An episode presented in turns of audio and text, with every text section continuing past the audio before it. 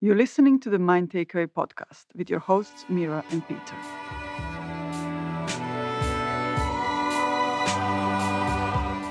We held leadership roles, lived in different countries, and had diverse careers spanning the music industry, online technology companies, and the medical sector.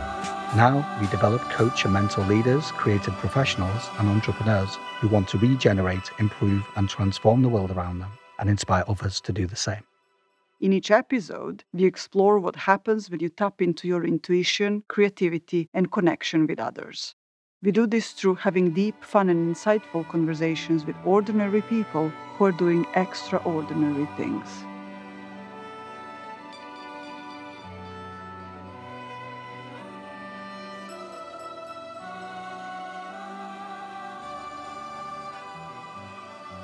Okay, so hi there. Hi. Um, hi, how are you doing? I'm with uh, Paul Hanford. Yeah, thanks. Thanks for having me on the show. Yeah, I'm really excited to talk to you because I know we've had some chats and uh, your podcast, by the way, brilliant. Um, and as a musician myself, and I don't know how you're getting the guests in. I mean, really, every episode, I'm like, wow, you're speaking to Peaches, which was what the last one. Uh, the dude from Sonic Youth. Uh, you didn't get Tricky on, but you did actually do a really nice interview with him which remember I was reflecting just on messaging that I've seen him in my neighborhood because I think he lives pretty close to where we are. But I was always a bit sheepish or nervous, you know, a bit starstruck to even go near him, you know? I think a lot of people, I spoke to a few people actually, and like, he, he's definitely someone that seems to get spotted a lot in Prenzlauer Berg going into Bio Company. And, um, you know, there's a cafe I think that he goes into that someone else I know sees him and around a lot um, he's definitely someone that leaves his, his, his very visible um, footprint around the neighborhood. Yeah, but I, I, found him to be really, just a really, really nice guy. Really, yeah. Yeah, I'm glad it was um, a good interview for you, and I really respect him as an artist. I mean, he's got such a rich history, right? And and I guess that's quite normal for Berlin, right? And a good segue into. I'm curious. So, how did you end up in Berlin? I know we had, you know, some chats offline and stuff, but I'm just curious, how did you get to Berlin? And the second bit is why did you start Lost and Sound, your podcast? Um, well, um, I came here first time about eight years ago, and um, I didn't really have any kind of curiosity over Berlin at the time. It was more that I was doing some writing and someone on Facebook, a friend of a friend on Facebook, uh, wanted to come to London for a month. So we organized, who lived in Berlin, and so we organized um, a, a room swap, really. And it was like February and really cold. And to be honest, all I, apart from the history of the city just generally, all I knew about Berlin culturally, I, I hadn't heard of Berghain. I hadn't you know, I wasn't really sort of, mass- I'm a DJ, I wasn't really massively clued up into that. Um, but I, I, was really interested in the kind of Bowie stuff that happened here and that Nick Cave was here and stuff like that. And that, that was my entry point. But so I just really liked the idea of going somewhere where I didn't know anyone for a month, um, writing a book, it being really cold, and just that kind of bleak romance of, of, of the writer being somewhere cold and and you know way more into Europe than than London is.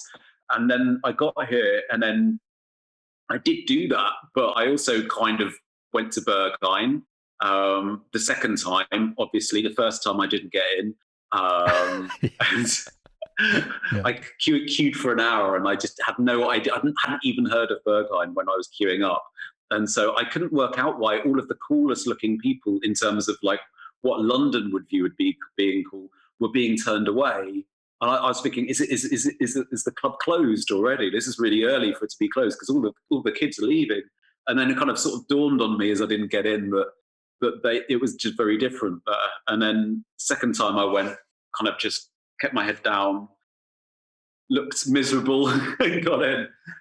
And um, but yeah, so I kind of just fell in love with it. Really, fell in love with the city. I started making friends here, and then I every time I could afford to go away, which would be twice a year, I'd mostly end up going back to Berlin because mm. I it was just in my blood really by that point. And then when I think about three years ago, I came out of a relationship and I didn't have anywhere to live.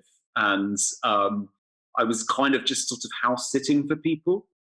And Brexit was happening as well. And I just kind of thought that if I'm going to do, I don't really have anything to lose here. You know, I was I was DJing in London every weekend, um, but I wasn't very happy DJing in London really, and I just thought, well, I, have got nothing to lose. but I don't I, I if I'm going to leave England, you know, it's got to be now, really. You know, if I want to sort of see what it's like to be someone that lives outside of the country I was born in, you know, and yeah, that's that's. So I just kind of came in for a month. I had the idea of doing the podcast, and um, there was luckily some Arts Council funding going around, and I applied for it and was really surprised to get it really. Yeah, and that's brilliant. You got the funding, and I, I, guess crucially before Brexit as well, because I think we both agree that it's not the best move for our respective country, you know, our native country, should I say? And uh, yeah, I, ended up here on a similar path. I was ending a relationship and to be fair, I was kind of like a bit lost and clueless at the time. Yeah. And I had a friend here, and I've been here myself because obviously uh, I'm a DJ as well, or it was in the past, not so much now. But yeah, when I got here, I was kind of like, well, I've got nothing to lose, and it's cooler than where I was.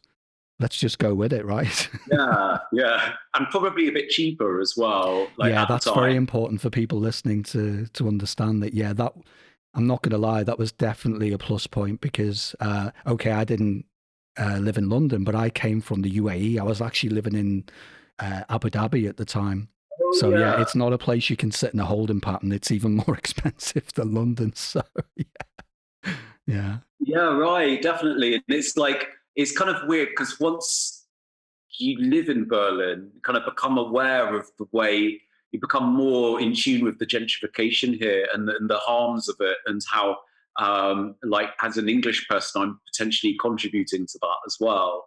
Um, but as an English person, you kind you kind of as an artist, sort of basically prized out a lot of the time of living in parts of London that only a couple of years beforehand were affordable, you know, and I'm only just like on one chain, one part of this stage of gentrification that's like about 53 layers in, yeah. you know, people that are affected a million times worse than me, you know, and um, it kind of, it does, I, on the surface, it seems like quite ideal to move to Berlin where it is cheaper, you know, before yeah. you get to kind of understand that it's maybe cheaper for some people but not for others. Yeah yeah i guess it's who you speak to right? I mean I, I know that you know i still love this city hence why i'm still living here. And it it, it all you know the, the thing about berlin this seems to get, this could be an episode about oh all the stuff we love about Berlin, right? Yeah. No, but genuinely, the thing I love about this place is when I get a bit oh it's stale and I'm moaning to my wife, and you know, for people listening, I live in Prenzlauer Berg, which is kind of like a posh area, right? And I'm complaining to my wife saying, oh all these people gentrifying our area, and she's like, aren't you one of them? Yeah, Prenzlauer Berg is kind of like for, for Londoners, for people in England listening. Prenzlauer Berg is kind of the is the sort of Islington isn't it? The, yeah, yeah, yeah. like Church Street in Stoke Newington, um, or like I guess sort of like the the nicest bit of Williamsburg in New York. yeah. Yeah. And it's funny that I'm complaining about, you know, all these people coming in and and then, you know, we're friends and Mira is like, oh, you are one of them, you know, just shut up, stop moaning, enjoy the place, you know. But yeah, whenever I get that way or I'm worried about, oh, it's getting stale, you know, it's less about art here and it's, you know, it's not you know something's missing then i get surprised in a really wonderful way because something new happens or there's a new scene emerged or yeah i mean it's such a wonderful place where you can find yourself as an artist and also the opposite end of the spectrum get mm. completely lost if, if that's the way you want to go right because i know the yeah. first year i came yeah. here i kind of decompressed and i needed it you know i was leaving yeah. a load of things behind and although i could you could argue that i wasted time and money and i wasn't really doing as many things for work and they're like. It, it's just something i needed to do right? I was going to ask you so you started a podcast and you know we talked about this before we were recording. I really really do love it because i like the mix of the way you have a really deep conversation with an artist and the way that you talk to them. It's so connected in terms of being human that there doesn't seem to be any barrier between you and the artist I mean, Peaches seemed really relaxed, really reflective. I mean, it could be because of COVID, right? I mean, we're all getting relaxed and reflective because we're stuck in our houses, but mm. you, you seem to have a way. You, you're very relaxed about, you know, getting what you want from them and, you know, building that narrative so people can get something really you know, tangible if you're an audience or the listener. And what I loved is the way you top and tail it from, you know, your ramblings and reflections as you start, and then you know the bit at the end just kind of seals it off for me. And and what I was saying before, I might nick that for our podcast as well. Go for it. Go yeah. for it. I nicked it from someone else. So. Yeah.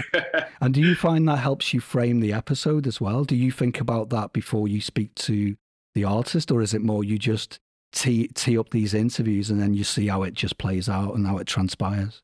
Um, um, you mean you mean doing the top and tail bits beforehand, or yeah. no? No, that always comes at the end. That's always got to be kind of reflective. Um, of course, yeah, yeah, yeah.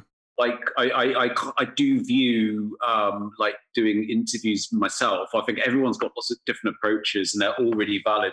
For me, what I try to do is to just sort of I see it as mostly like being a portrait photographer really. And and I'm, I'm just trying to capture like a moment on a day with someone um, that also maybe tells a bit about their life and what they've done. And also like kind of maybe shows a little bit about like myself as well. Like i used to i think i've just got out of the habit i'm trying to be much better about leaving mistakes in and yeah obviously not bad mistakes, but not going too over the top with the editing and stuff. Like I used to edit out all of the ums and ahs and likes. Then I kind of realized that you end. It's almost like you end up with like one of those sorts of you've you've, you've spoken to someone on an automated phone or something like that.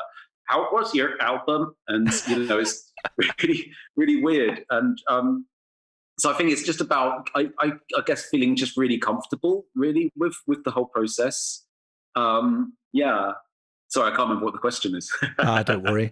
I mean, yeah, I mean, I can I can uh, identify with that as well because when you first start out innocently, right, you start to think you need to polish it. Similar to, I mean, I know you've made music as well, so mm. it, it, you, it's that trap you can fall in, you know, trying to it's or chase perfection, right?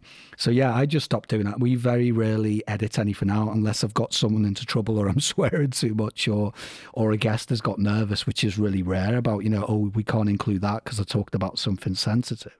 So yeah, I mean, it, it the more natural you can leave it and and just trust that people, you know, if you've got an audience, just trust in the audience because who are we to say what's you know, going to resonate with people as well. And I, I guess I mean, no one really cares about the technical stuff, or at least that's what we were talking about before we recorded, right? That you mm-hmm. can really spend hours and hours making it sound a certain way. But if I'm honest, I don't think anyone really appreciates that. What they really dig is a real human connection in the conversation and something tangible. So if you're speaking to a musician, people want to know about that artist and hear something human and something true about them, right? Well, I, th- I, think for me, it's like I know when something feels right. And sometimes that requires a lot of work and editing. And sometimes it's just leave it as it is. Mm. And I think there's a sort of like a, you know, like I think like, was it like, I think the Coen brothers used to say that their main job as directing was that they were like in charge of, of like, they were like tone police like everything they had to kind of they're just like making sure that the tone was right yeah and i think I guess that is probably the way that I know if something's right is once I feel, you know, I'll get, I'll get like a little feeling that something just feels that it flows and it's right. You know, it's just really instinctive, isn't it? And sometimes you do have to put more work in to make it sound good. And other times it's there's a lot less work, really. You know, and um, yeah, it's it's just that finding that little that that biting point, I guess. You know. Yeah, you, I think you've hit the nail on the head. When when you know it's right, you don't need to fiddle and you just put it out there, right? And yeah, we, have had a few, but I think that the more we we've interviewed people and and you know, you just get comfortable, right? And you just instinct it becomes more intuitive, you know, from a yeah, place of not like, really thinking. I think it, right? um, like it's using like a um, uh, like again, sort of. I'm not a photographer at all. I, I know fuck all about photography, but like um, I kind of get the idea from speaking to friends that are that sometimes they try to get so much you know, you can get more like before the editing right. Um, like the sort of editing kind of maybe goes into the research now mm. me beforehand, like how I kind of um, think about how I want to speak with someone rather than kind of covering, you know, putting loads of effects on afterwards to cover it up. You know, sometimes that could be good as well, but um, I definitely, I think I used to do a lot of editing because I wasn't really focusing on the interview. It'd be like, oh shit, I just said a load of crap there. Why did I ask someone something yeah. like that? Yeah. yeah. Now I kind of, some, I still do that, but sometimes I leave that in now because. Yeah, me too. I mean, there's times when I'm like, see that, you know, I've just said something stupid. It's just there, really. well, well, just like what I've done then, trying to interrupt you and stuff like that. Or yeah, when I've asked a question, I'm like, why did they ask such a stupid question? But I'm more comfortable leaving it in now because yeah, unless it's definitely going to ruin the flow or that there's a real need to take something out, I, I don't know. It just occurs less to me to even waste time worrying about that stuff. What I wanted to ask you as well is, how has it been? I mean, I know we're in a strange time, right?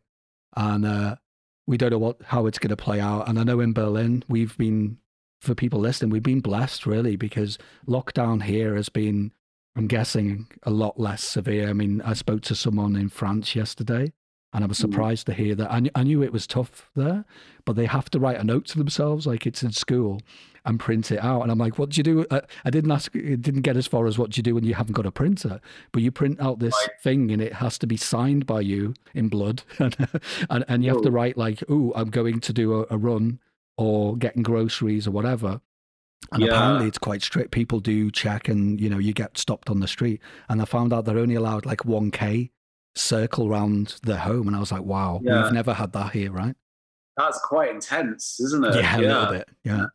I mean, how has it impacted you in terms of creativity? I mean, uh, just for me personally, sometimes I know we talked about this as well. Sometimes the limitations have been good for me. You know, I've been restricted in a certain way, and yet I might have a moan about it or get uncomfortable. But then the output's been really interesting, and I get excited again from that. And yeah, I just wanted to ask, how has it affected you as a writer, as a podcaster? Has there been any uh, impact in a negative way, or what's been the positive? Well, I mean, it's. I think it's really hard to talk about and to sort of separate all of the things into different units. Like in some ways, you know, I've definitely, you know, feel like you know I've um, I've got more time, you know, um, um, to kind of get on and do things. But like just talking about myself here, like, and it's kind of like disconnected from the rest of the world. But then, like my you know what i'm doing isn't really anything without being connected to the world at the same time so um it is it's a strange thing like you know i'm, I'm sure like we all have it where like you know some days i'll kind of wake up and I'll be really excited about something I'm working on. And other days it's just too overwhelming, you know, like I'll kind of make the mistake of looking um, looking at the corona figures or something like that. Yeah, just my, my fingers will just like, you know, like the fucking like it's like the kind of severed hand in Evil Dead 2. They're just kind of running at my phone, kind of looking at looking at and I'm like, oh Paul, why did I just fucking go and look at like the corona figures again? You know, that mm. now I'm just gonna be thinking about that for the day or or just hearing about like something that crazy orange Nazi in America's done or something like that. You know, it's just there's always like some something to kind of counterbalance I don't know. It's just a weird time, isn't it? Really. But yeah. I have found, like, within that, that um, I've definitely, you know, felt it's something that whatever we're all going through. And so I think I just, I just, about me, for me, is finding ways to keep myself motivated and keep, keep flowing. And also, also like, it takes away the sort of, there's a kind of element of bourgeois luxury about being the writer in Berlin because you know from what we were talking about earlier on, you can yeah. live a bit cheaper here, and yeah. I definitely did a lot of flaneuring when I got here, which I think is a really really beautiful thing, but it's also a real you know not everyone has the privilege to do that, and so I feel like now it feels like there's this sort of time of going right. If I'm going to do writing and if I'm going to do podcasting, it has to um, I have to really justify it to myself. Yeah, yeah, I can get that. Yeah, and I think it's just awareness, isn't it? I mean, we're all guilty of it. I watch the news now and again. Luckily, mm. I, I, t- I tend not to watch it. It's not a habitual thing, but now and again, I, I get bored or fidgety. And same thing, I'm like, oh my God, look at the numbers, look at this. And then I start mm. wasting like half a day freaking out about some rubbish, right? But then when, when you when you flip out of it, it, it's okay just to notice you did it without bashing yourself, right? Because I know yeah, in the past, crea- yeah, because creatively for me, when I one thing's catching yourself having the awareness that you're wasting time, although you could argue there is no waste of time, right? But the other layer is, well, just be okay with it. You know, it's happened. You can't take it back. So, and you're a human being, right? So just go easy on yourself. It's it's fine, I think right? The most important thing is is like you got to go easy on yourself, really, haven't you? Because you can't even be any good effect to anyone else if you're not looking no. after yourself. And and um, I, I think I've definitely like sort of learned to learning to sort of try and prioritize self care. Um, yeah. You know, and and it's I think you know being in sort of isolation and lockdown a lot. I think it kind of you know you do. I, I have found like the kind of advantages of sort of being able to kind of like everything becomes really big, doesn't it? Like little decisions. Yeah. I mean, in, sometimes in a good way, like what you're going to eat. You know, like I'll be on a limited budget and I'll kind of go, okay, I've got like a courgette, I've got half an aubergine, and I'll really think about how I can make something really nice out of it. But maybe before lockdown, I would have just kind of maybe like they would have just gone a bit more softer and squidgy in the fridge. would have just festered in the fridge, yeah, yeah, yeah, yeah. totally. So I think I think I'm definitely thinking about a lot of um, a lot more about those little things, and they become a lot more exciting in my life as well. Like I definitely, I think like cooking becomes like a real ritual, you know. Um, sort of like kind of like a meditation or something that I know is going to happen like in evening time, really. Yeah, it's good that you can find those little moments and we can do the opposite, right? What what we've just said. Sometimes we can start to spin that wheel of freaking out about stuff and all because everyone keeps talking about uncertainty, right? And I wanted to ask your take on it because for me, I mean, okay, I'm in the business of trying to help and transform people's lives by coaching them and giving them support. So for me, uncertainty is the normal.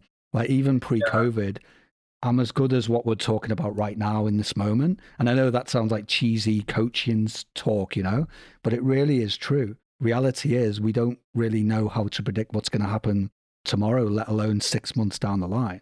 And let's be honest, without getting dark, COVID today, next week it'll be climate change and some other massive calamity. Mm. But let's be honest, as a human species, we, we can deal with it. But I, I think on, on one sense that we just need to get our shit together because I think the climate piece, that one requires us all to actually change the way we're, we're looking yeah, at things. You know? there's something very definite about that, isn't yeah. there? Whereas um, COVID's a tricky one because we can't really control it. I know you mm. could argue that there are people uh, like pharmaceutical companies, governments, they have more traction to be able to do something than we do as an individual person, right? But yeah, when we look at other things that are uncertain, yeah, they're, they're a little bit more tangible on us, right? In, as an individual person, that we we may have to change our lifestyle to be able to actually still have a planet, you know, well, not a planet because the planet will be there, but a habitat for us to actually be able to still live and do what we're doing and have this conversation, even, you know. so, yeah, yeah, yeah. Sorry, I got. Um... um, so what was the question? Sorry. Um, it wasn't a question. It was just reflected about uncertainty. But what I was saying is, yeah. how do you see it for you personally? Do you think it's magnified it, or have you always been okay with not knowing? I mean, I, I don't like not knowing, um, but I think you know, sort of being a freelancer for like most of my life, um, and sort of doing doing creative pursuits, choosing to do creative pursuits most of my life. It's like uncertainty's always been there. Like you know, I've never really had much money, and um, and a lot of the time, you know, there's a point where I'm kind of fine with that. You know, I, I you know, you sort of, I don't, you know, I think you know, I, I kind of made a choice to kind of put time into doing um, things that I found rewarding, uh, like making stuff. Um, and that's choice for me, you know. And um, but yeah, definitely. I mean, there's uncertainty can be a well fucker, really. uh, but I think I did. I think I just you know I'm so used to it but it's just sometimes there's more levels of it. Sometimes, you know, uncertainty is like something that you can kind of put aside and you can put in a cupboard and not think about. yeah, because it's um, and you can kind of tell yourself and you can kind of, you know, really genuinely work it through. Go, okay, that needs to be sorted out, but I don't need to think about that till January. Mm. So that's okay, you know. And then other times it suddenly is January and you've not done anything about it, then it becomes a problem and stuff like that. And um, yeah. so I, it, it swings and roundabouts. That's a classic English expression, isn't it? swings and roundabouts. No, but um, uh, you are right, and I think as a as a freelancer, I mean, I can identify that. You know, I'm working for myself as well, and you know, there's a lot of times when I've had no money. You know, you just get used to it, right? And I think, correct me if I'm wrong. The re- the reason I was going there is what what just occurred to me is that if you're used to doing that, you know, you're creative, you're a writer, you're a musician, whatever, you're more likely to be prepared for uncertainty than you might even hazard a guess to thinking that you are, right? So what I'm saying is that you're kind of preparing for opportunity because you're so used to not knowing, not knowing when, for example, the next paycheck's going to be. Yeah. But you are deeply creative because you're obviously writing and, you know, doing all this stuff. So that's kind of I don't want to say future proofing you because no one can be that way. I mean, you can think that you are right, but mm-hmm. again, we don't know because it's uncertain. But I'm guessing that the more creative you are in the kind of fields that we're talking about, you kind of are navigating uncertainty in a better way than someone who's got a fixed job, a fixed view of the world. And I think the reason why I was going there is people who are not from that world, who are more they they thought they had this safe bubble. That reality was completely shattered when this happened. You know, earlier this year. Yeah, I, I, don't know. The more I'm talking to artists, and not to say that some of them have been freaking out, of course, uh, and we've all had our moments, me too. But what I'm saying is that more creative people seem to be dealing with it better, if that makes sense, because they were always used to the uncertainty, COVID aside, if that yeah. Yeah. I mean, I, I, I, quite a few people I've spoken with um, kind of sort of saying that aside from the sort of, you know, the feelings of, of um, the feelings of fear and the feelings of, you know, what the pandemic means in, in a certain way, like the actual time it's given them, have given them a mm. lot of time for reflection. Like a lot of particularly like DJs and, yeah. And musicians, you know, spend like the vast majority of their life touring. And so suddenly it's like they, they're kind of grounded and aside from future worries about wanting to tour again and, and also like the need to kind of perform as a life as part of their career mm. and their life yeah. it's like um, i think a lot of people i spoke to kind of actually enjoyed just having that period of time last year to just kind of slow down you know maybe they hadn't slowed down like since their careers since they got into a groove with their careers um, i definitely remember speaking to a couple of people that just felt that they hadn't had time out for years you know and suddenly they're in their houses and they're able to just yeah. kind of watch films and mm. play a bit of guitar, but you know, just like as you would pick up in the corner of a room and strum some chords and stuff like that. Um, I definitely think, yeah, like, uh, and you know, as as a as a creative person, when you're freelance person, when you're constantly not really sure where your next check's going to come from, or like you're constantly waiting for an email, um, about whether something's going to go ahead or not. You you kind of got it inbuilt, but but there's always a level of uncertainty. So it, in in that way, I feel like I was a bit like, oh well, this is this is happening this week, yeah. really weird way, you know. And that's nothing to do with like the emotional feeling or the kind of feelings of seriousness of it, but it's just in terms of just like, okay, this is what I'm dealing with this week it's the same as like maybe like a, a contract got cancelled. You know? Yeah, yeah, I get that. And yeah, I was going to talk about there are artists that are lucky that they were making money before this happened, right? And they yeah. they're lucky that I mean, I mentioned Ellen that you interviewed recently as well, and that was another cool one because she was in a very reflectful mood. I mean, she's a deeply spiritual mm. person anyway, as you probably know, but it was good to hear that she uh, she just got this unique time that she'll never get again, I guess, to completely slow down rather than smashing the air miles and being in one country for the next every weekend DJing. But there are yeah. artists, as we know, you know, I've been there myself where, you know, you've had some limited success. You you know, you've worked in the industry, but they they were struggling even before COVID because the industry. I don't want to stop picking on the music mm. industry per se. It's all creative industries, but these people were struggling anyway. And then all of a sudden, they've got no means of income and yes, we could argue that they should be getting creative and get excited about what they can do afterwards. But then mm. Because they're not working for someone, uh, it gets tricky. I mean, I know Germany's a little bit better than, say, certain places in Europe. I mean, the UK, yeah. I was shocked really how artists were pushed down the pecking order. You know, people who were furloughed who had a proper paycheck for doing something non creative, working in a business. But anyone who's in the arts, it was like, yeah, chin up, mate. Go and get go and get another job, which was really shocking. So what I wanted yeah. to ask you is, how are you, how are you about um, the arts in general? Because my concern is that, that there's always going to be people coming out of it hitting the ground running, as we've talked about. But I see the whole arts thing being completely eroded, and the longer we stay in this situation, and the and the lack of funding. I mean, we've already seen some amazing institutions give up the fight, and they've already closed, right? And I mean, just in in the electronic scene, clubs alone. I mean, already the the real estate people are, you know, they're, they're waiting in the ranks for this, you know, the club to be closed, and then guess what? No surprise, they'll build flats there, right? yeah, yeah, Starbucks, Starbucks, yeah. where where about blank used to be, or something like that. But, um, yeah, yeah, it's yeah, it's. Um, I mean, obviously, it's, I, I think it's just like creativity has always been a little bit undervalued in terms definitely. Of, yeah. um, I don't know, and I, I, I felt like this as a as a you know um, growing up. Um, I wasn't really very good at school. Like I was really good at art and English, creative writing, English. Um, and because you know you could actually use your imagination and stuff but like i was really really really bad at like pretty much everything else because it kind of occurred to me that at least in the school that i went to which was like in north london in in the sort of in the 80s that um, you had to kind of basically just memorize information you know like if you kind of you'd sit, be sitting an exam for geography or maths and it was like you know, can you memorize this and can you kind of like regurgitate it? And my brain didn't work like that. You know, I didn't think logically.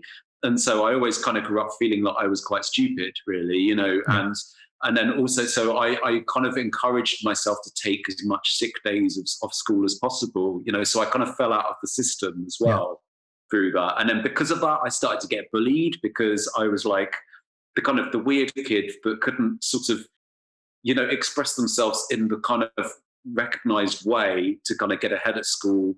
I wasn't physically strong as well, so I didn't have PE to fall back on as well.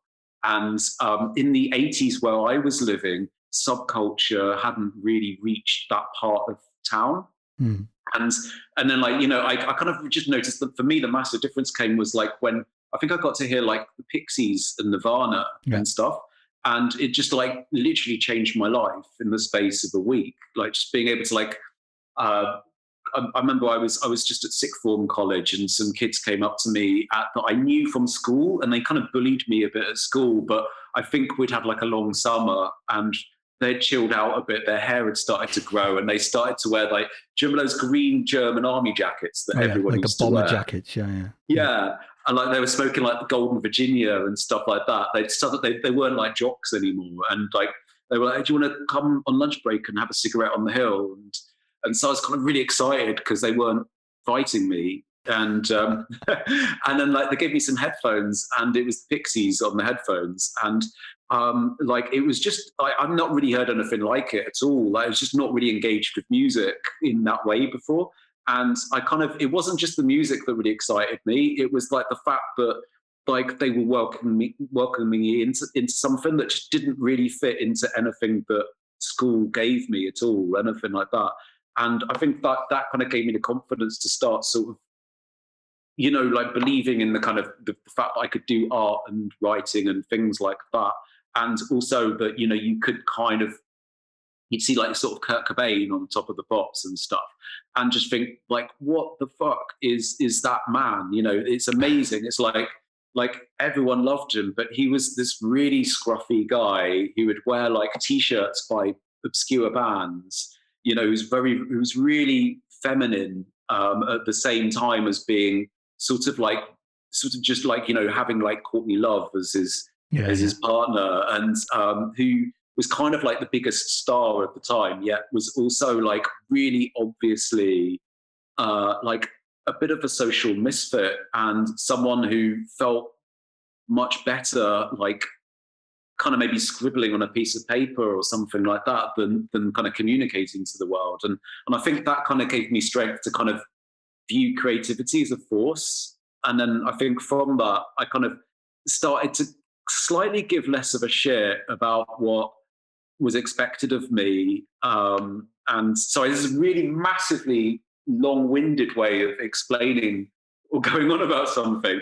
But like, I think, yeah, I, I, I think I kind of started to have a bit of faith somehow in the fact that like you know, there's always going to be the kind of what I'd call the straight world, and you know, like the man, as they used to call in the '60s. You know, and I um, sometimes perhaps lazily and unfairly call anything to business as the man. You know, um, there's always there's always going to be that, and like create, they're never ever going to understand creativity, but they will love it when it makes sense to them but they won't understand ever the processes that artists have to go through to do that and mm. they won't because it just doesn't quantify you know a lot of creativity comes from just being able to kind of you know like i, I could i could work at my laptop all day long and produce fuck all produce absolute jack shit. Um, but then as soon as i go away and make a cup of tea suddenly that whole day of doing nothing kind of crystallizes into mm. one idea you know? And that makes no sense in a quantifiable way you know? And so i think that's why it's really really really hard for um, people that decide where budgets are allocated to sort of understand the value of, of paying creatives because mm. they they don't you know they they just kind of see us as being like interesting funny pets that come up with stuff um, yeah. but i don't but yeah it's it's a different way of working really isn't it and it requires just yeah. you know um, things that don't make sense in a capitalist society in order to function no, and I think you framed it well, and I actually liked the way you navigated it because I can resonate. I I got spat out of the school system with barely any anything qualification wise, and my musical upbringing was pretty much bunking, jumping over the wall, sneaking off to Liverpool on the ferry, and hanging around the record shop. And the guys in the record shop, who's this kid? And they just took pity on me and started giving me vinyls, you know. And I was just like, oh my yeah. god, what is this, you know? And it did save my life because I actually thought I was a bit dim because these adults were very stale, and I'm not going to blame them, but they just didn't know how to handle me. And yeah, when you said I was kind of there to just memorize some stuff that I honestly I didn't give a shit about really, but you know, mm. and, and, as I got spat out of the school system, it was only really my parents that were freaking out. I was kind of like, well, okay, that wasn't cool. I'm ready to deal with the world now. So I was kind of half excited and very naive because I was young, you know. But I'd yeah. already started DJing, and uh, and I did some more adult stuff later on and realize that actually it's not the education bit or knowledge or learning. It's just, uh, as you say, it's for whatever reason, we still haven't, as much as all the advances in technology and psychology and, you know, all of the things we've got as far as, you know, learning about humanity, we still see creativity in that, in that frame of being an artist as something scary in a lot of camps, right? And yeah, I'm not surprised that funding, it's the first thing that goes, right? It's the first thing that when Brexit was announced, I could see all of the European arts funding disappearing and yeah. people freaking out about it. And yeah, I mean, I'm not surprised it's not been funded, but I'm I'm just a bit, I guess, in the grieving process right now because I can see how it can play out. I'm not saying that there'll be no art because that would be, it's not, it's not possible, and that's why I'm still excited because let's be honest, even if they get rid of everything, it, it just starts things afresh. It, it just resets yeah, the clock. Yeah. Although I wouldn't want that because I think we've got a rich cultural history in every country. And I know, especially where we are right now in Germany, we've just seen things eroded in less than a year. And that's that's what I'm pointing at that, you know, what could we do now? And maybe nothing. I don't have the answer, but I think we know why, because there's just that complete disconnection between people who don't see themselves as creative and they don't feel connected to art, culture, creativity. You know, they just don't identify with that. But it's really strange, isn't it? That these same people who may pull the plug, they've all been to theatre, they've all been to see a play. I'd be really surprised. Some yeah. of them go to nightclubs, you know, different things, and uh, and they'd be the first people to complain when all of a sudden they're like wh- why is there no culture why is why is just existing a bit shit and boring it's because well you pulled the plug and we don't we didn't support that stuff during that time so therefore we've got nothing open right now or at least we don't have any infrastructure because we switched it off yeah.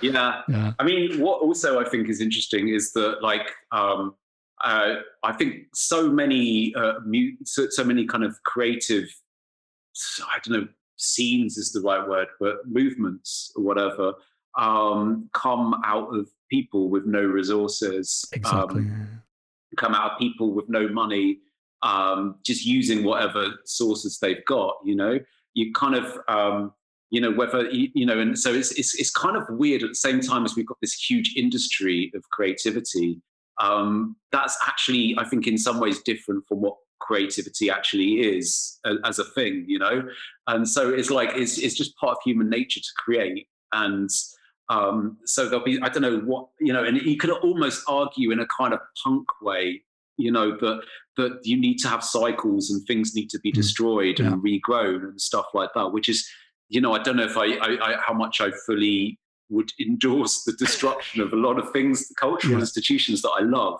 You know, so don't get me wrong there. But at the same time as that, like, you know, it's it's all cyclical, and and art has to be relevant to everyone, doesn't it? You know, or maybe not everyone, but art. It's like, say for example, if if like Berghain funding just got dropped for Berghain and it closed, there would be this absolute outrage in Berlin uh, amongst clubbers. Most of the clubbers would be at least over 20. I don't think many people under 20 would give a shit yeah, yeah. at all. And and then they're probably too busy like doing things that we're too old to even know that will be the culture of the future. So in a way, who gives a fuck? You know, you've yeah, that's a really interesting way of taking it because I don't know about you. I got curious about what is really going on, and it, I know we talked about this, you know, uh, in another conversation that we talked about the plague raves, and I was saying, well, you know, yeah. when I was younger, when the rave happened, it was because it was proper anti-government because they were trying to control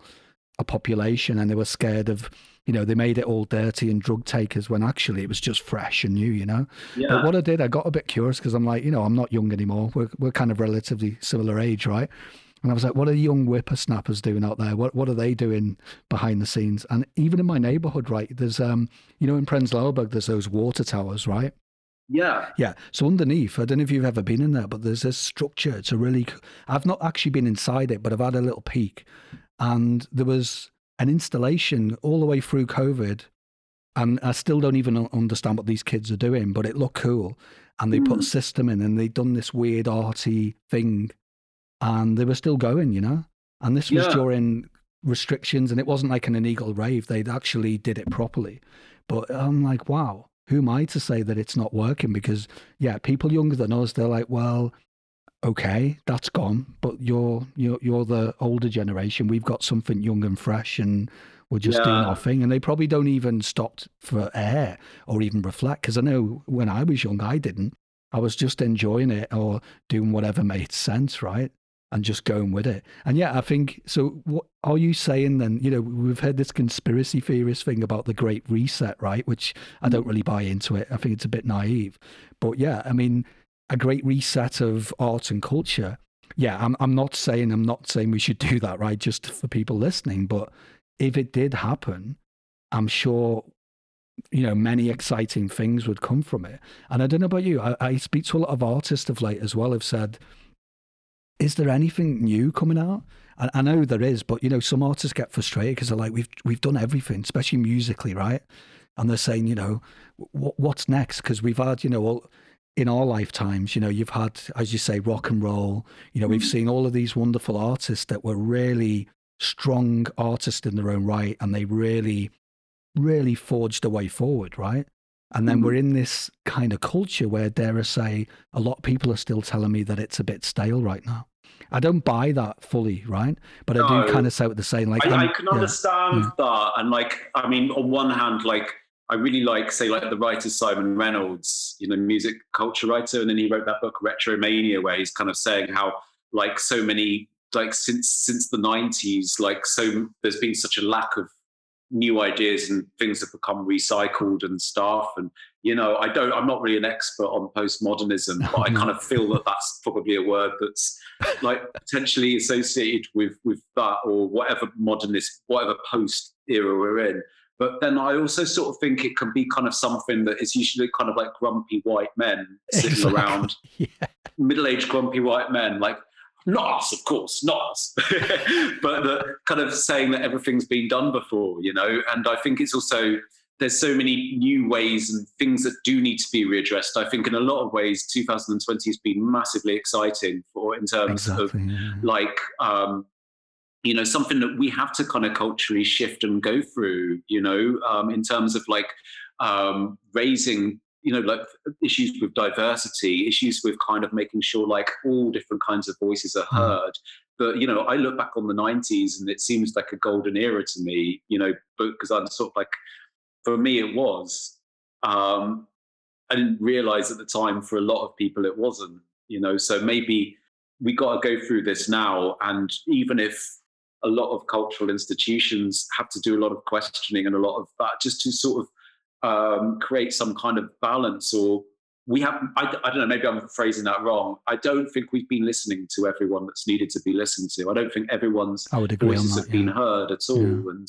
and so i don't think there can be a way we can say that everything's been done when the people that have said everything's been done haven't been listening to everyone yeah that's a really valid point that and, I, and i'm pretty sure if we we were you know, sent back in a time machines during the days of rock and roll, there'll be older people than us saying, "Oh, we've done everything before. Yeah, There's nothing yeah, new." And then all of a sudden, they're like, "Holy after, fuck, Where can you go after bebop? Where can you go after hardcore?" That's and I'm it. sure, that, like you say, there's kids, you know, younger than us saying, well, "What are they? What are you on about? Like we we we're fresh, and no one's heard what we've done yet, and you, we're gonna, you know, we're gonna be coming at you, you know." Yeah, I think always, that's the great thing about it. it. Is like there's always new combinations of things. Yeah. Um, and I think a lot of like I, I, I don't know. I kind of feel that quite often, you know, you know when something feels really good when you've just combined two things together. You know, they might not be new things, but like the way you've combined them together feels new and fresh. Mm. And, and I think that can be kind of infinite. It can be, and everything is a remix. I mean, you hear that a lot, and I really looked at that because some of the work I do is really going deep in researching and creativity and stuff. And yeah, and there is an element because you could argue that everything's kind of already existed. But I find mm. that hmm. exciting because the, the best artists, I mean, all the people you interviewed have recycled stuff or they've been blown away by something or that that's influenced them in a way. They might not even reference it or might not mm. even be aware of it, right? That's another thing. We, we can't even be aware for ourselves or comprehend all of the things that have even got us up to this point. And that yeah. excites me because you, all of the things that you haven't seen, that means it's a limitless amount of creative avenues to go down. And I guess that, you know, if you if you're kind of saying that, and I've been guilty of it sometimes, like, oh, I've run out of creative juice, you know, my engine's finished. And then as you say, the next day, because I usually for me, I, I know I'm going through a transformation because I hit a massive brick wall and I have a bit of a cry. have a yeah, little, same, same. You know, I'm like, oh, the biggest existential nightmare. You have a yeah. you have a total meltdown, and you you kind of think about like moving back to your parents' house and and then suddenly like the next day it's like you kind of like you're like sherlock holmes that's just got a case exactly and, and that's the beauty of creativity that you can't be proud about when it's going to happen. Although you know as a as a professional you have this as well. We all have sometimes a timeline because someone says right you've got to have that article in by this date or you know if you're signed to a label or whatever but mm. a lot of the times where we stifle ourselves isn't when I'm on the clock. So, for example, when I got to Berlin, I had releases coming out and I was lying to the world and, you know, like tricking myself, saying, yeah, we're going to write an album now. I did nothing, right? And, and it had no constraints. That's the problem. I had enough cash to keep me going and make music and even book a studio or whatever. And what did I do? Yeah. I mean, I don't regret it because I made such good contacts by just going out and pushing the envelope. but it's funny that the, the, the people I speak to, they there seems to be a common pattern that if you give someone too many options, too much time, that can also be a problem. But as you said, sometimes creativity, and this is what the uh, the business again, I'm not putting any blame, but there's a lot of a, a, disconnect or a misunderstanding, right? And it's quite innocent that sometimes in the world of business, people want something done tomorrow. And yeah. even the creative industry's got like that. That's why I stopped doing post production and sound design because they were like, mm-hmm. "You've got five minutes. Here's your brief," and I'm like, "Nah, this isn't cool," you know.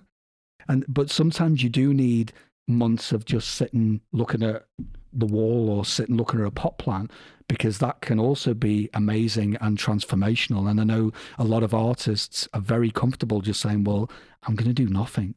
Because yeah. I know that, as you said, that's going to yield some amazing results down the line. But in the world of business, they're really scared of doing that, right? For good reason as well, because I know they yeah. need to make money in time. But the, the more I've seen business innovate and disrupt is when they have become really comfortable. Again, this circles all the way back to the conversation with the unknown and just being okay and letting their their employees get get two weeks away, you know, go off and do whatever, or you know, every month they get out of the workplace and do something that's absolutely disconnected from what they do. Because uh, I, I don't know about you, I mean, workplaces or even offices in general, I'm always kind of oof because for me they're very clinical, a bit too mm. clean, and also they're not really the kind of places where you can get really creative, right? So you've got this problem where businesses are like, yeah, you know, you need they're trying to force people to get creative. But the mm. very thing they need is just to stop the clock for a minute and just to have a laugh. you know, go, go out drinking one night, do whatever. And then guess yeah. what? They resolve that problem they've been sitting looking at for the last two months, right? I mean, there's that whole kind of cliche about like sort of like having like fun rooms in in in yeah. in you know like workspaces and stuff like that. Yeah, I mean, I guess it's like um, uh, there's a sort of I think it's just it's all really just really intuitive. I feel, isn't it? Like there, there's certain times where you need to put that pressure on yourself, um, and you need to sort of establish like deadlines, even if it's for hmm. yourself. Mm. Um, and then there's other times where that's just just not going to work, and it's really really hard to know the line. And I think that's kind of an art in itself, or maybe that is actually just what art is: is just working, being able to kind of decipher things like when you need to put pressure on yourself and when you need to not, um, and when you need to kind of like what references you're drawing into it and how you edit something. You know, it's it's sort of very curatorial, isn't it? Like you you're kind of like there's an art to managing yourself. There is, right? And it's all experiential learning, right? As we said before, that you can learn all these things. And I mean, it's amazing that you can just YouTube whatever. And I'm guilty of it, you know, I'm watching other fellow artists or whatever. And it's good. You can get some good, you know, useful information. But it can also be actually quite destructive because you can then just start to lose your own identity, right? And I think every good artist and or this has been my experience when I speak to them. They've just got comfortable not knowing. They've got comfortable finding their own very unique way of working. And they're not really too bothered what everyone else is doing, although they will check in and they're curious because creatives are generally curious about everything in the world, right? But they're more relaxed and comfortable because they've actually broke it, the wheels have come off, and they've been like, well, okay, that didn't work. Let's try this. Yeah, and I, I, think it's also what we we see quite often um, of of is like an end result, and and with like a kind of a little bit of like you know a little bit of maybe through interviews or something, or a little bit of a summary of of how that end result got there. But um, I think also within that, like you know, there's a lot of like you were saying earlier on, there's a lot of dark nights of the soul that kind of that kind of go into that making as well, you know, and and it's kind of weird. Like I think, like you were saying as well, it's like you know, it doesn't matter how bleak a moment I'll have with an idea or or not having an idea. Like the payoff of when I get the idea or when things slot in makes that just I completely forget about it. It's like you know you, you forget what it's like to have the flu until you get the flu again. You know, it's like that kind of sort of thing. It just like it just goes. It's like, oh, I'm fine now, brilliant, excellent. you, know? Yeah, you know what? That's a really good point for people listening. That, yeah, I mean, um, we're not saying right. Just to be clear, that all arts should be painful because that's very cliche, right? No, what, no, what, there's a there's a horrible yeah, yeah. cliche about that, and it's not about that. But it's I think it's just about it. For the way I I sort of mean to say it is, is about being intuitive with yourself, exactly, and and mm-hmm. and like and I guess it's about being really gentle with yourself when you know, rather than art shouldn't be painful, but the fact is when you have times when you're blocked and when um, it doesn't make sense and you can't think of an idea, that's when you have to have that little voice in your head that kind of tells you that um, it is okay. That is just a really natural part of the process, and it's shitty. But like, get some really nice biscuits and watch uh, the Queen's Gambit uh, for two days, and take some good walks and speak to your mum you know, and then um, and then maybe maybe like once you kind of remove yourself away from looking at the problem, then maybe there'll be an answer. Maybe there won't. But um, but that's it. There's that, no science. Yeah, I mean it. that that excites me. That I mean that's been my experience as well. That it is frustrating and it can be deeply annoying, right? When you you can't get the output you want, but it can't be mm. forced. And the more you just get comfortable with that, because that's, that's it right. for people listening. It's just it's okay. Although at the time it, it's not okay. but you always not come out. time. and it's it's not about like accept, it's not about glorifying the pain of the artist. It's about making itself about understanding that we're we all suffer and to be gentle with ourselves through that suffering. You know, it's Yeah. about having compassion for Mm. the difficulties of just of like having to use parts of your brain that don't always want to they're Yeah. not going to go to work at nine o'clock every day just because some other jobs have to go to work at nine o'clock in your day. The parts of your brain that create say, I'm not getting up. They're, they're listening to, they're, they're teenagers. They're listening to Rage Against the Machine in their bedroom. They're refusing to go to school, you know, until you've done something that you haven't worked out to make them work, you know. And it, that could be going to a gallery or it could be like, you know, taking a break from Yeah. work or it could be just actually working through it, you know. It could be but yeah, it's it's weird. It's a constant set of puzzles, and it's so important to be really, really, really gentle to yourself around that and support yourself around it. And that goes back to what we were saying before. It's all about that awareness and self care. The more I see off artists being comfortable in their own skin, they've actually just learned how to protect themselves and not be like paranoid or lock themselves away from the world. They're just like, well, this ain't working. I'm going to go and see a friend or let you say, I'm just going to go and watch a movie. I'm going to enjoy myself. I'm going to make a nice meal, do whatever. A- And even the painful bits that we all go through, let's be honest, after the fact, which is always easier, right? In hindsight, it's like, yeah, why the hell was I worried? And I let you say, look what I've just written. Like, holy shit, that's pretty cool. But at the time, it was like, oh God. oh. It's like, yeah, totally, totally. And I guess that just makes, like we were saying earlier on, that makes no sense to that makes no sense in business time to think No, like, okay, you no. had this genius idea, but it maybe took like two months of just nothing to do that. you know? Yeah, but I mean that's the reality, though. It, all of the disruptive products or technologies. I mean, if you look mm. at the backstory, which no one really shares, because everyone wants it, you know, all shiny, and look how easy it was to do this. Yeah. they've been going at it for years, or they've failed massively, and there's many iterations. And even there's a backstory to these people who suddenly everyone thinks that everything they touch turns to gold. That's rubbish, really, or at least in in what I've seen, it's very rare. You know, all of the artists that I really resonate with, have again, not that they've gone through lots of pain, but they they've just gone through lots of iterations and being cool with that. Because for me, that's part of the exciting journey. If I if I'm in experimental mode, I don't know about you, how you what your process is, but that's part of the excitement for me. I know that I'm not going to get there, but actually, some of those failures, for example, when I wrote music or when I was performing live, like it or not, I couldn't have reversed engineered that. Some of those fuck ups live on stage or during a live performance or in the studio actually made the thing more human and connect with the crowd better. And I could never have put that as a plan, if that makes sense. Yeah. Oh, totally. And I also sort of feel that sometimes, like, the really, really, really, the ideas that I have that I feel are really, really good, like, they feel like somehow like they've always been there. Mm. Like, they, they, there's always something like, you know, like I could be like, say, I'll have to, like, when I'm writing, I'll kind of like do a bunch of pitches to, to press and see if any get picked up on. And sometimes I can feel like my inner ham come out, my inner, my inner hack and I'm kind of like sort of oh, I don't know if I believe in this. Yes, it totally makes sense, but I don't know. Let's see, let's see who's who's who's you know like maybe someone will pick up on it.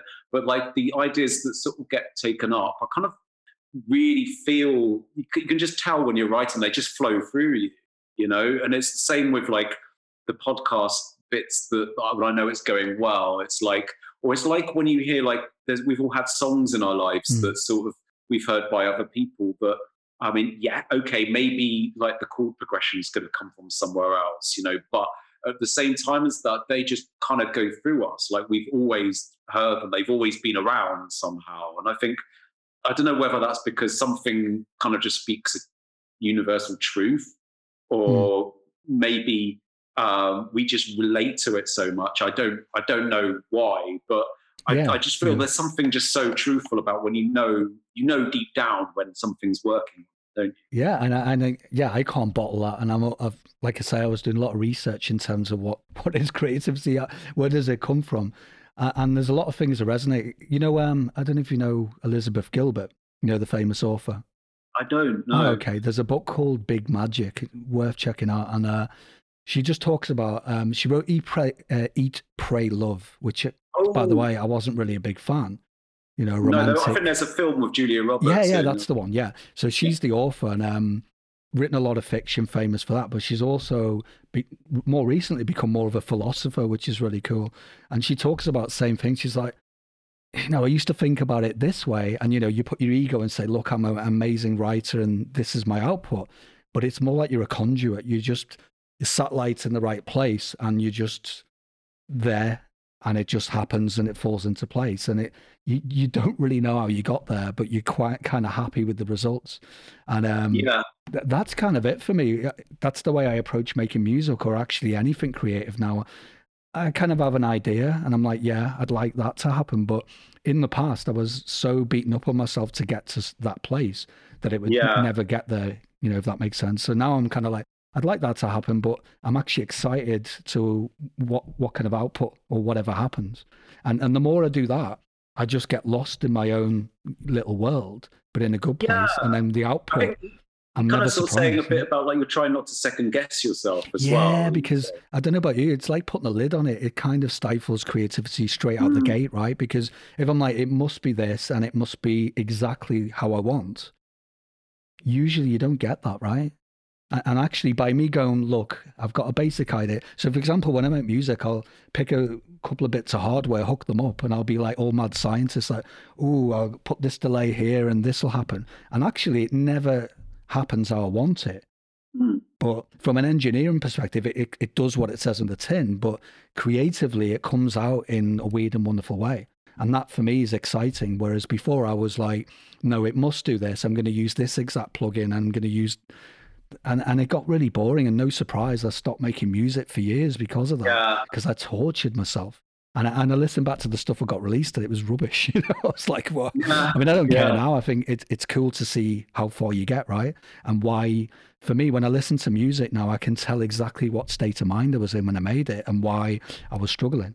And I'm actually just more curious and interested in that than embarrassed that I put it out there and it's in the public space, you know? Yeah, yeah, no, yeah totally. I think when I was making music, um, like I had this kind of because you know growing up in the 90s like sort of really kind of being a music fan in the 90s like uh, and like you know we had like all of these different sort of like you know I, I was really into like things like britpop for a while and like i was kind of into house a little bit mm. but and um and like you also had like sort of like really good 90s hip hop and stuff like that so there was all this kind of sort of amazing kind of stuff going on. But I think there was also this kind of culture because I grew, I grew up very much like someone that would read NME and Melody Maker yeah, yeah, rather yeah. than being a musician. And so rather than knowing technique, I was kind of a lot more familiar with like how albums were praised, you know, seen as being masterpieces and stuff like that. And so when I got into making music, it took me a long time to realize that I wasn't trying to make the best thing ever, you know. Um, and I try and keep that to what I'm doing now is just just, just to make something that feels true for that moment, really. Um, and you can go back and you can do another version of it another day. You can kind of carry if there's an idea that you couldn't quite grasp, you can go on to do that the next thing sometimes. Yeah, that's a really um, good point about the fact is you don't have to put out the ha- yeah i had so not much making the masterpiece yeah, we, i'm not yeah. one to judge what you know we can't judge what like our masterwork's going to be you know this is going to be the book that will make me you know this is yeah. going to be the new catcher in the what rye or something like I, that it's i was going to ask you as well uh, I I had this all the time where oh everyone's going to love this. This is going to smash it. Yeah. all of this whether it's me writing a piece an article or putting out a record. And it was always the opposite but I was humbled. Like some of the stuff I was like oh this is rubbish. And then people were really taking it on like wow. And it, and it got me annoyed because I was like I don't know then. You know they, they like the stuff I hate they hate the stuff I like you know so whatever. But actually the more that you don't have anything on it and if you're just like well that's I'm cool with that. Let's just let's just see how other people how it lands. That's mm. where you mm. have real impact, right?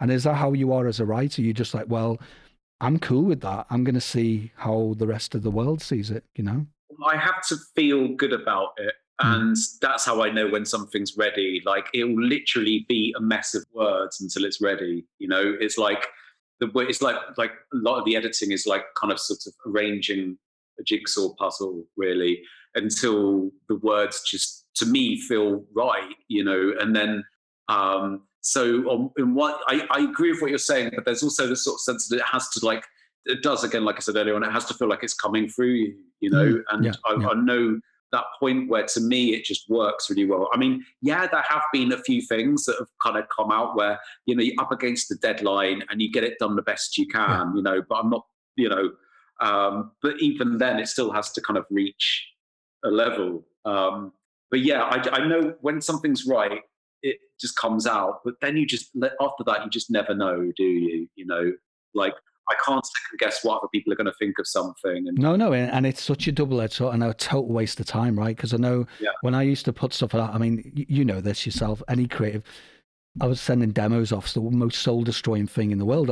So I used to think, and then mm. I become so happy to do it because I was like, I'm excited to see what these people think because you know you get to make friends and you have all these people you trust and you like send stuff to, whereas before it was like Oh my! You know, back in the day, it was old school, like literally bubble wrap envelopes on the floor, yeah. sending CDRs out, and I was like, "Fuck!" Oh, how You know, it was also like, "How much is this costing?" Versus, you know, can I, yeah. can I, can I eat? And then, and then all of that stress and anxiety about putting them in the bloody post box, and then I just crossed a path where I think you just have to have a certain amount of output before you just stop caring. But I don't mean you don't care about your craft you mm. just don't get as emotional and you're just like well you know i've learned now. You just you, again for all that iterations and failure and experimentation you just find your own rhythm right? You find your own way of doing what you do. And if you still love doing it you carry on doing it right? Well, I, th- I think, yeah, I think you you kind of find a point where, like, which I think is just like, I don't even think it's just about creativity. It's about a certain certain kind of point that people get to at different points in their lives, that where you just you go, this is me, fuck it, you know, I do the best I can. I try and be a good person, and I try and make my kind of the work I put out like, you know, like I really, really believe in it, and I really believe in every action I take. Um, but if people people are going to accept that or they're not, you know, and like I think you know, like it's like when you when you early, when I was in my early twenties, it's like I was always trying to sort of impress people, you know. It's like always want to say the right thing and be and just be cool or, or whatever, you know. Um, then you get to that point of going like, actually, you know, just you just get too old and too tired and too lazy to do anything that isn't yourself, yeah. really. You know, right, and yeah, it feels yeah. more glaringly obvious when do something that isn't you don't feel has come from yourself. Yeah, and know? it takes think, a lot of energy, doesn't it, as well? I mean, you you learn just from experience that yeah, it's just too much of a hassle. You know, you just need to show up and just be yourself. And and I yeah. guess you, you just have to learn that. And it's not just create the creative space. You know, we work with our clients that way, leaders, right? We're always saying, look, the more you just show up and be you, that's what people love. Even though you might not like things about you personally, guess what? That's all you've got. You know, there's this lovely quote. I don't know where it came from, but it's like you can only be you because everyone else is taken. Like you know and it's yeah. and, and i've copied people because i put them on a pedestal and you know i, I love copying musicians when i was young because i didn't have the technical ability to do anything better but then as you learn you're like well okay i've got my own take on it now and that and you can apply that to anything and like or yeah. not it, take, it, it it's not with age but you just need to have a bit of mileage before you get comfortable i think mm-hmm. so and I, I also i mean I think, um, I mean, again, having said that, there, there's this whole generation of, like, particularly music, there's a whole generation of kids that, like, I don't know, like, that are, like, born with digital stuff and can yeah. use, like, Ableton, you know, as children, you know, and, and so maybe like, you know, I, I imagine like rules are kind of shifting on those parameters like a lot, you know, in terms of creative output. Yeah. Like, you know, um, when you sort of see like albums being made by 17 year olds that feel like you can, you know with the maturity of someone that's like well older than that you know and it's mm. just you know kids that have you know known how to use that technology their whole lives it sort of boggles my mind whereas for me like you know i was struggling to use a computer in my early 20s and you know yeah. like accidentally wiping tracks off a four track recorder because i didn't know how to use it you know um, yeah, I, I, yeah, I think I, I, don't know. Yeah, sorry, I can't remember what the question is again. I think we'd just be rambling, haven't we? Which, no, but it's cool because I've really, I've really enjoyed the conversation. No, I, I, I, get what you're saying because I, I don't mean mileage and age and oh, you must be mature Yeah. to make something good or do anything in life because that's rubbish, right? I, I've seen kids, especially in in the arts, like musicians that I resonate with, and I'm like, where did that kid come from? Like totally Mm. grounded, doesn't give a shit what anyone thinks, and in a good way, and just smashed it, put it out there. I'm like, wow, you know, yeah, yeah, exactly. yeah, yeah, like and some of the people, like I think it wasn't it like um like Herbie Hancock was like something like 15 years old or something when he was doing those Yeah. Miles Davis albums, stuff like that. yeah, Like, crazy. like Dizzee Rascal's first album, like he was 17 when it came out, which must have meant he was about 15. Yeah, and that making it. rawness, that I think that's what really had traction for him because it was just really to the heart, close. You know, it, it was grimy, it was real, and it wasn't polished, and it was quite gnarly. You know, a bit of aggression Yeah. in there, and it just worked, right? No. Yeah, totally, totally. But I do know what you're saying in terms of the essence of it not being connected to age, but in terms of Yeah. like coming from some other place about kind of, um, yeah, I, I don't know. There's so many kind of like instinctive biting points with creativity, aren't there? There's like the point between being naive and fresh about something and that being an amazing thing where you get like such a buzz of freshness in the ideas and a point of maturity in, in, in terms of not giving a shit about Mm. certain things about yourself or having that inner confidence in, in terms of yourself. And it's just constant little navigations. And I think this is, again, it goes back to what we are saying earlier on that, that, what, that these are things that are really hard to quantify. They have, just have, they have to be totally. felt. And you can use, you use skill in that, you know, like obviously like the better you are as an engineer can make have a sound a certain way. If you want to have an orchestra, then you know um, having people that can play the instruments is a, is a benefit, um, and how skilled they are is a benefit. You know, Yeah, but in terms of making the judgments of what is right or wrong for something, is is is weighing up so many things that some of it's art, some of it's science, and it's it's it's just knowing, having a gut feeling of what what to pull Mm. from when something's right. Yeah, exactly. And look how many artists. I mean, I don't know about. I love reading about artists' journeys. That's why I loved listening to, you know, you talk to Peaches, and yeah, it just reminded me. I love listening to how an artist went from this raw whippersnapper who just like came out of nowhere, and then later on, and when with a bit of maturity, there's no right or wrong. They just had a different flavor because of reflection, and they've got more mileage. It doesn't mean um, it's not for me to say whether it's better art or not it it just it always is different and that's just through our own i guess the whole conversation we talked about just through experience just through feeling away and learning Yeah. and experimenting and that's And what i really reflecting what's around you as well. yeah Like, exactly. um, taking everything in the influence of where you live how you live people around you everything. You i mean we say about kids right that you know at a young age we're like sponges we absorb stuff. But i i actually still think adults do that. We're just we lose that awareness because we become this boring stale adult form you know? I don't think we ever lose the child in us if that makes sense it's just no, that we I think maybe it it gets a load of hijacked a little bit by the things we sponge in. You know, maybe Yeah, yeah. We, we sponge in anxiety a bit more and we sponge in scrolling, you know, and, and things. Yeah. Sometimes I'm totally guilty of, of those things. Like I'm. I'm terrible. What's your worst social media addiction? Oh God! If, if if you if you were to ask me, I mean, definitely scrolling aimlessly. Yeah. Um, yeah, definitely the infinite just flicking through until I'm like mesmerized, and then suddenly someone taps me on the shoulder and says, "Peter." Yeah. You're like, "Well, well, I've been in some kind of weird Yeah. di- dimension, you know. Yeah, definitely i think I, I i can lose out you know sometimes like i'll kind of for me it's like when i have like the days where i'm kind of doing emails and stuff they're the worst because like i'll kind of there's this list of emails i'll be working through then i'll kind of without i'll kind of almost i'll come out of a trance and realize that i'd finished all of the emails and i'd actually spent like an hour or something just like maybe thinking I'm waiting for an email reply, but I've actually just been uh, Instagram. I feel like ashamed. I've even I've done that. I've done that quite often as well. Like I had anxiety. I'm like, you know, the poor guy's got no no awareness that I'm waiting for them to reply. Right? How stupid is this? You know? But we all I do it. know. Like, like, yeah, you know, I've re- I sent them an email three days ago. Why are they not replying? And you know, Mira's like, are you crazy? He's like, close your laptop for God's sake. Get outside. Do you know? Because you just do something different. You know, you you can't do that anymore. Yeah, I mean, I'm more aware of it now, and again, it, it's going back to what we said before, having that awareness and not bashing yourself. So if you spot it, just stop, right?